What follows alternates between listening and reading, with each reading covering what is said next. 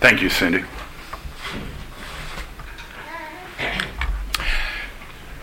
Alistair Begg has said that we can summarize 1 Peter chapter 1 with three words believing, belonging, and behaving. Now, in terms of believing, look again at verses 8 and 9 of chapter 1. Though you have not seen him, you love him, and though you do not now see him, you believe in him and rejoice with joy that is inexpressible and filled with glory, obtaining the outcome of your faith, the salvation of your souls. Or again, this focus on believing is seen in verses 20 and 21. He was foreknown before the foundation of the world, but was made manifest in the last times for your sake.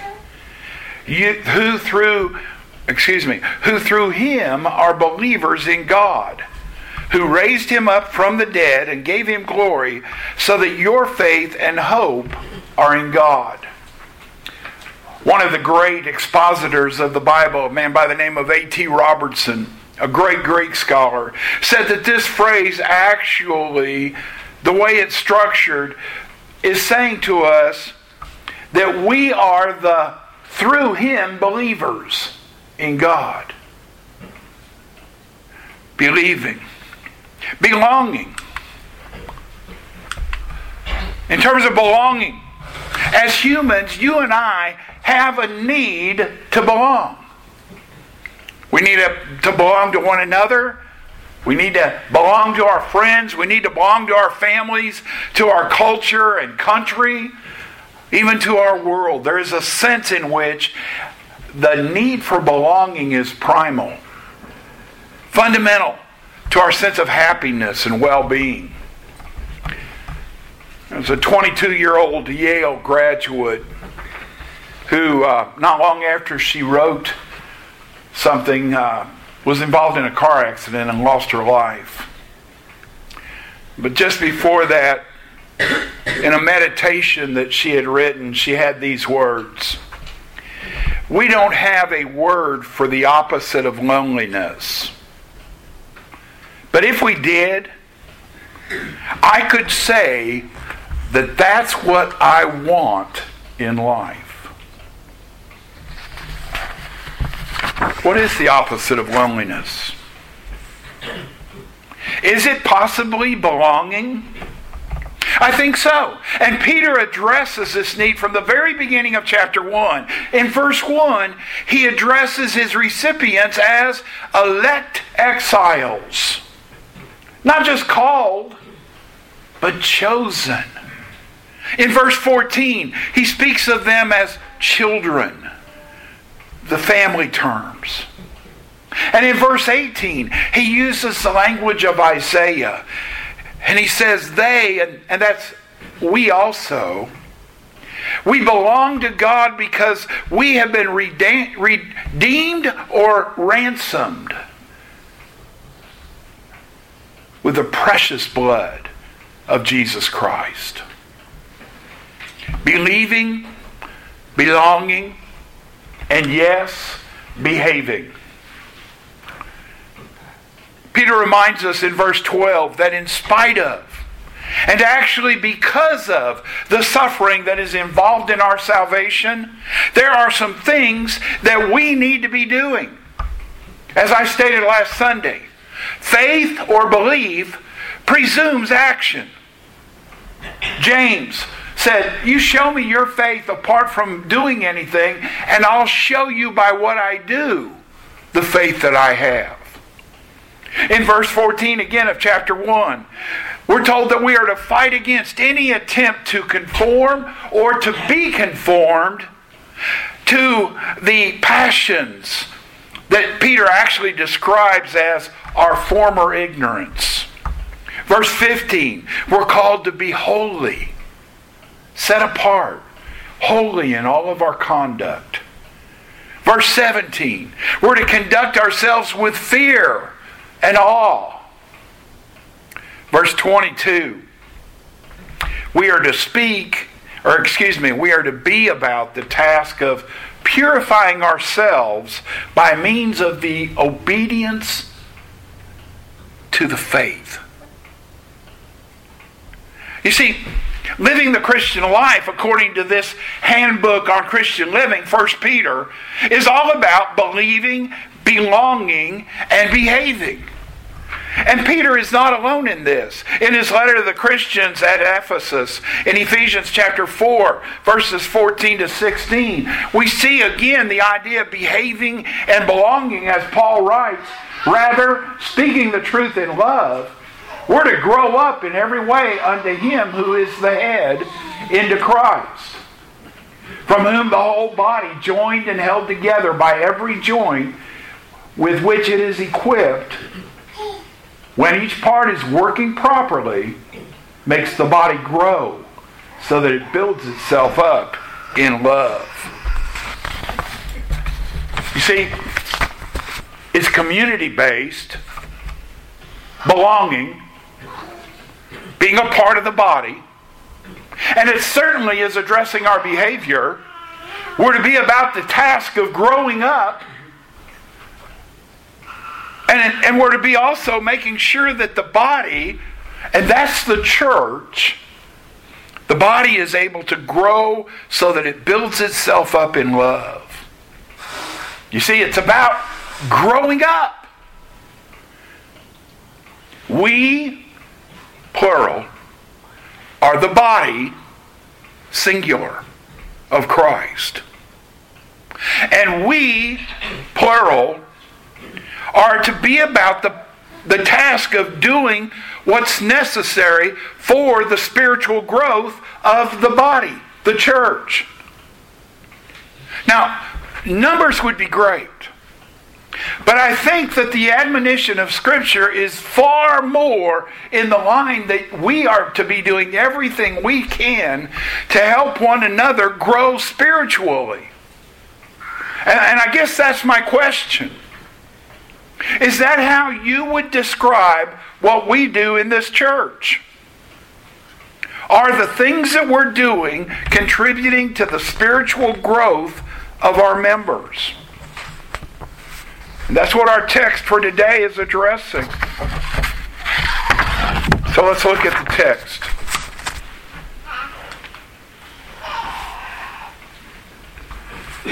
So put away all malice and all deceit and hypocrisy and envy and all slander. Like newborn infants, long for the pure spiritual milk, that by it you may grow up into salvation, if indeed you have tasted that the Lord is good.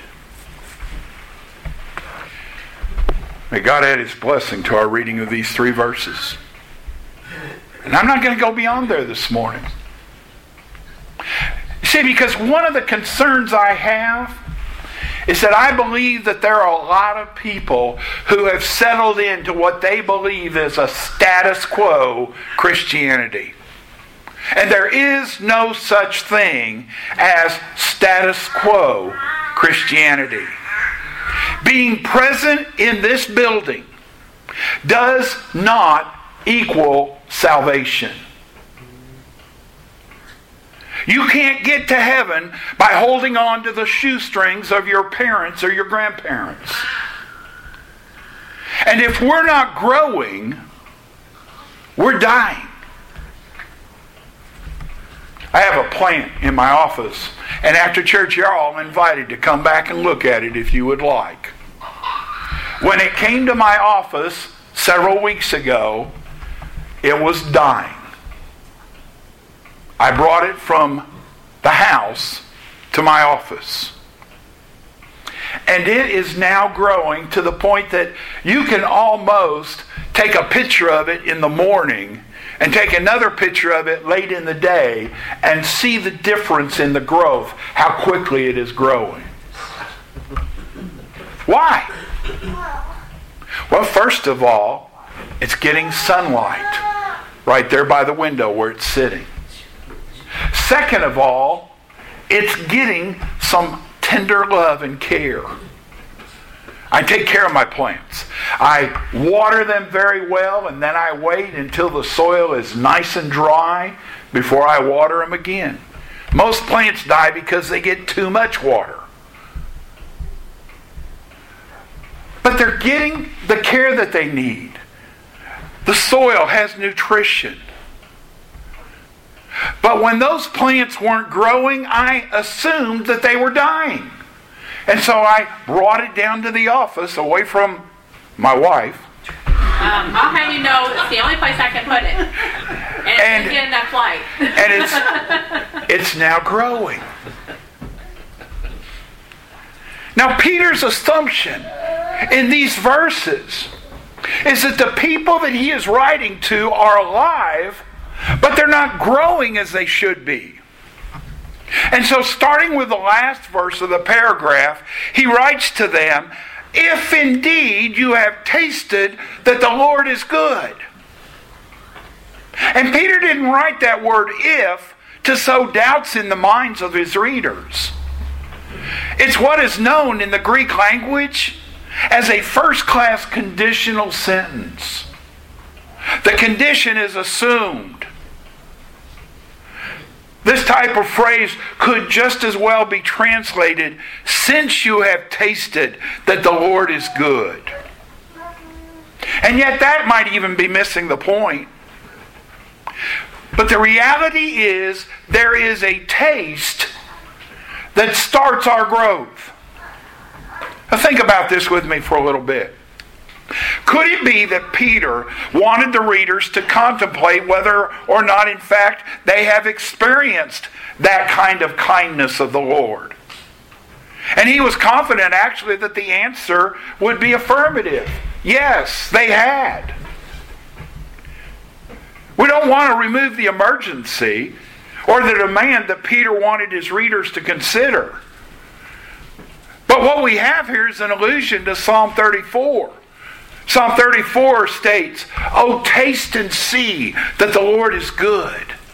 Blessed is the man who takes refuge in him. You see, the psalm of the theme of Psalm 34 is that when the righteous are afflicted and suffering, they can be confident that God will deliver them from all of their troubles. Last night, I posted on Facebook Three years ago yesterday, my friend Jim Small passed away. And yesterday, and still this morning, I have no idea what's going on with Rick. The last report is that he is still in an induced coma, that a ventilator is doing all of the breathing for him, and a, some name of the machine is doing all of the pumping of the blood. It was described as a very grave situation and a very massive heart attack. And I posted in there that sometimes we don't understand the darkness. We have questions that we struggle with. But in the midst of the darkness and in, in the midst of all of the struggles that you and I might have, I posted on there, God is still good. And someday the light will be there to help me to understand the darkness that has been in my life. Peter wants to remind us who are suffering and his readers. That you and I can find encouragement from this message. It's a call to find hope in God in the midst of our struggles. And personally, I find it easy to believe that the themes of Psalm 34 had a powerful impact on Peter. By the time he wrote this, he had in fact denied the Lord and they've been called back. Which brings us back to the main point of this verse. As believers, you and I need to be yearning, aching, hungering for the Lord. If indeed we have tasted or experienced his kindness. I think that's why one writer has lumped together verses 22 through of chapter 1 through verse 3 of chapter 2.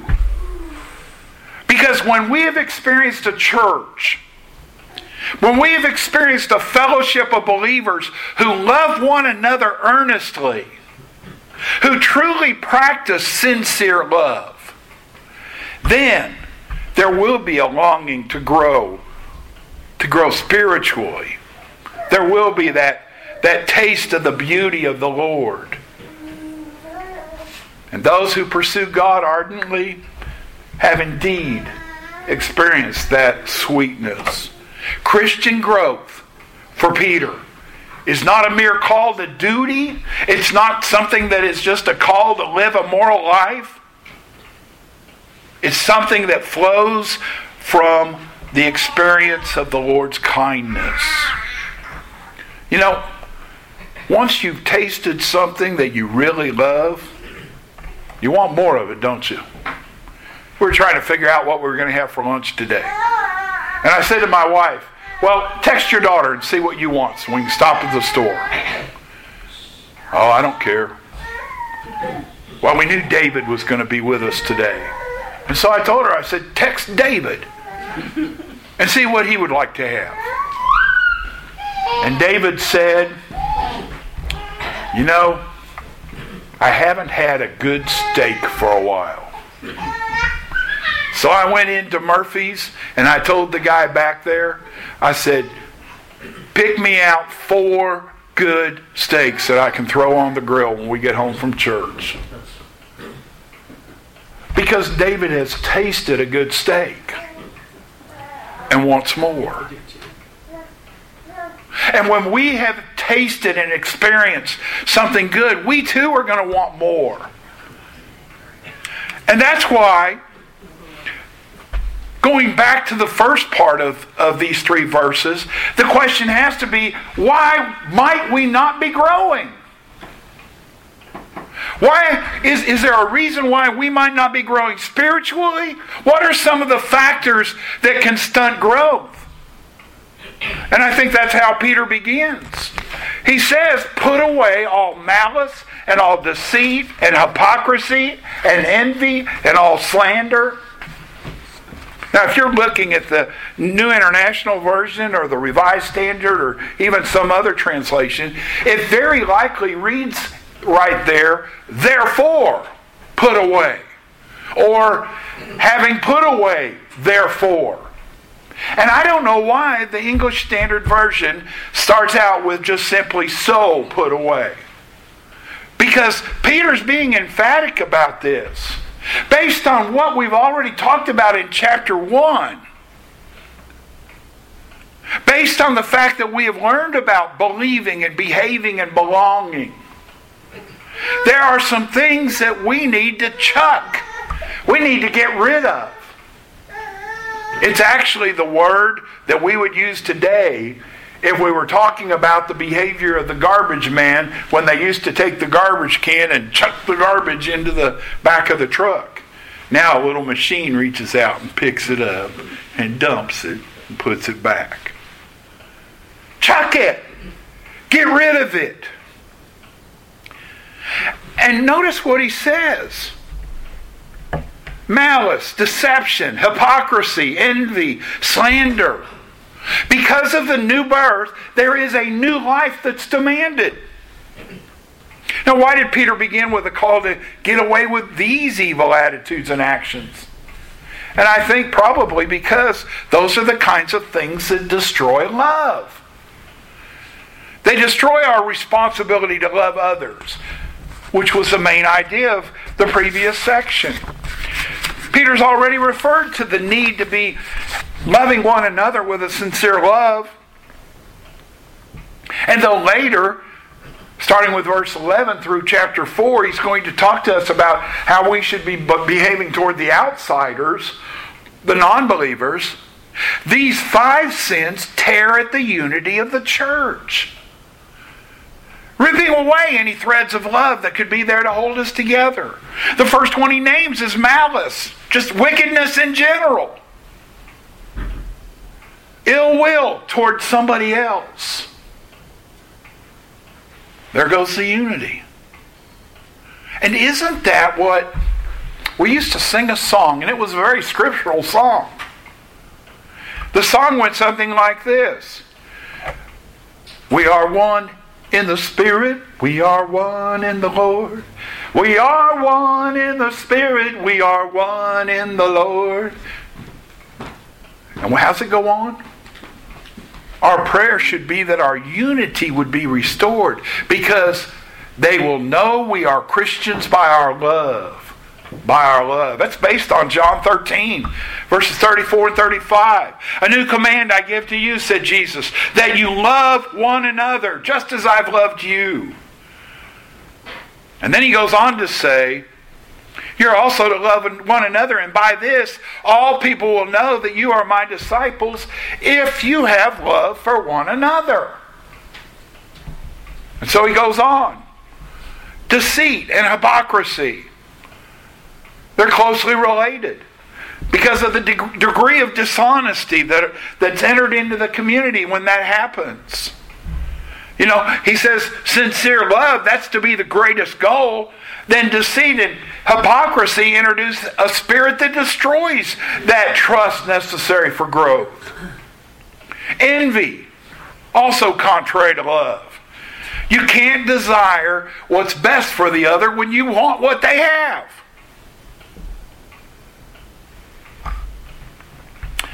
And then slander. You know, slander is not just limited to spreading false stories about other people. Slander, listen to me, slander also involves fault finding in other people. Those well timed words, it might be true, but those well timed words that carry insinuations about others that are often not necessary. I did it in a way, and I didn't mean to. When we were talking about cooking at the house, and I said, Well, I do it this way. And the insinuation was, So we don't do it good enough? And it was something as simple as a head of lettuce I opened the package and I said, Let me show you how I do it. Banged it on the sink to break off that back part, pulled it out, pulled the outer pieces off, sat it on the plate, one cut down the middle. I said, There, it's ready to go. And my daughter said, That's how we do it at camp when we're cooking. I was simply saying how I did things, but it wasn't necessary. And by doing that, it became a way of slandering.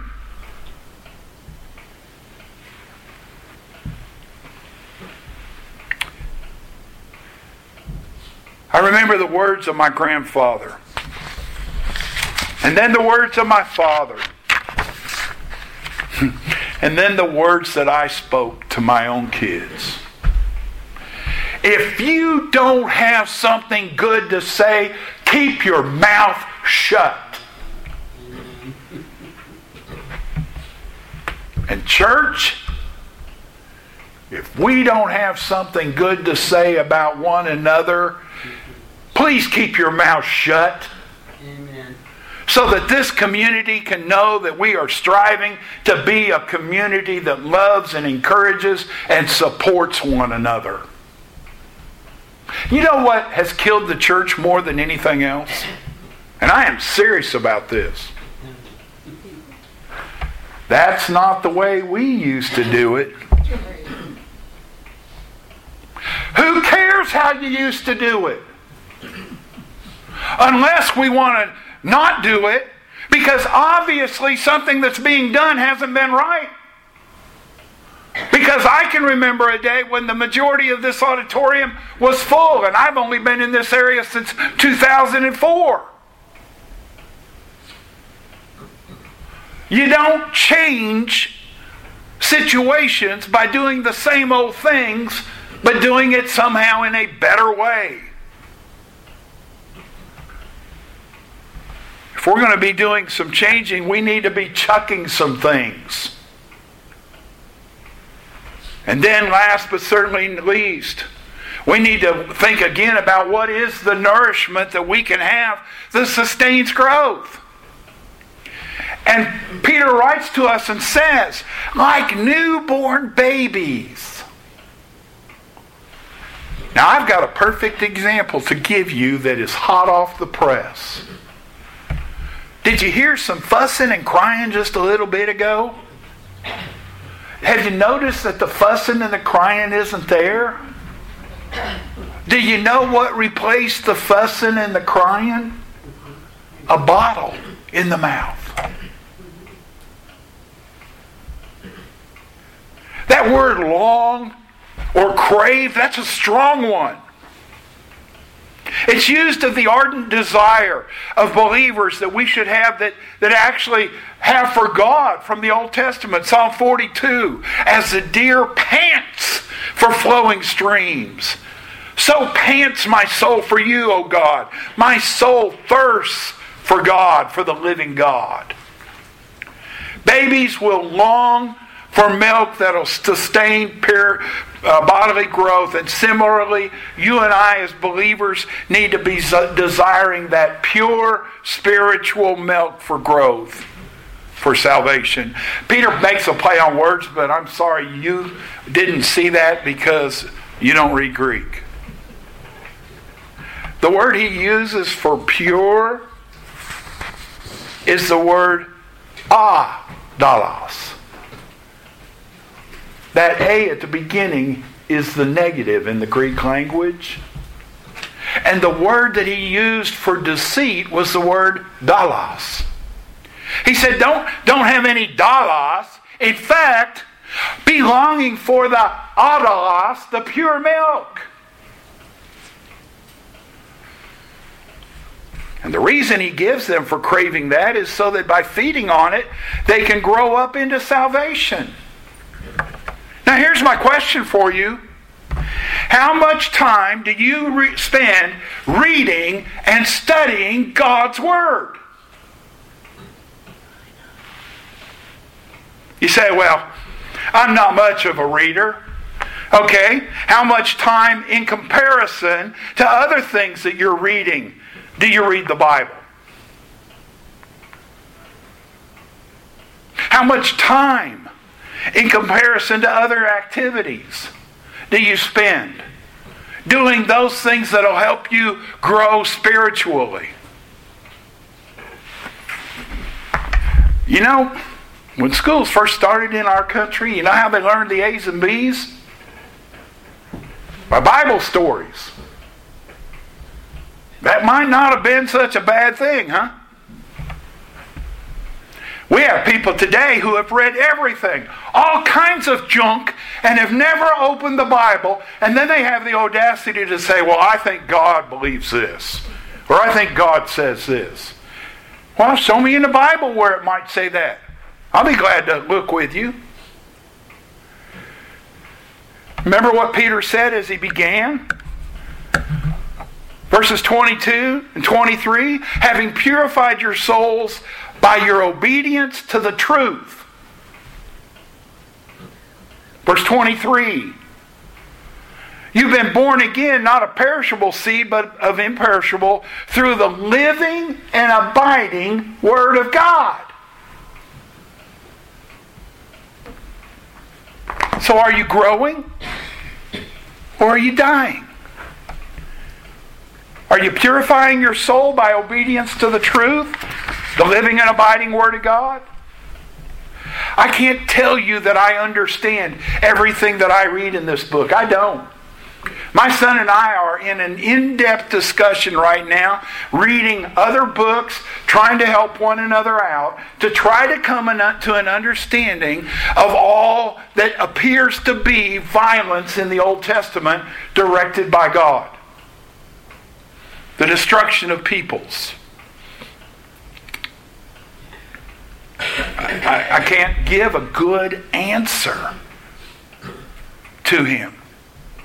And so we're digging deeper and reading. I can tell you, though, that what I understand from this book makes my life much better. I can tell you how much I have gained by initiating a practice of reading God's Word every day, Monday to Friday. That's how my schedule goes, by the way. I don't include Saturday and Sunday so that if I, something happens during the week, I can get caught back up on Saturday and Sunday. So that I am reading the Old Testament through twice a year and the New Testament through four times every year. And I've done that now for two years and four months. And I can't begin to tell you how much I have gained from that, even though I've got an undergraduate degree from a Bible college, two master's degrees from a seminary, and a doctoral degree. I am gaining by reading God's Word. Let me close with this. It comes from a lay theologian. Okay? Somebody by the name of Mark Twain. But here's what Mark Twain said Most people are bothered by those passages in the Bible which they cannot understand. But as for me, I always notice that the passages in the Scripture which trouble me the most are those which I do understand. So I ask you, church, can we commit ourselves to reading and studying God's Word so that we can be growing spiritually? That is. Let's pray.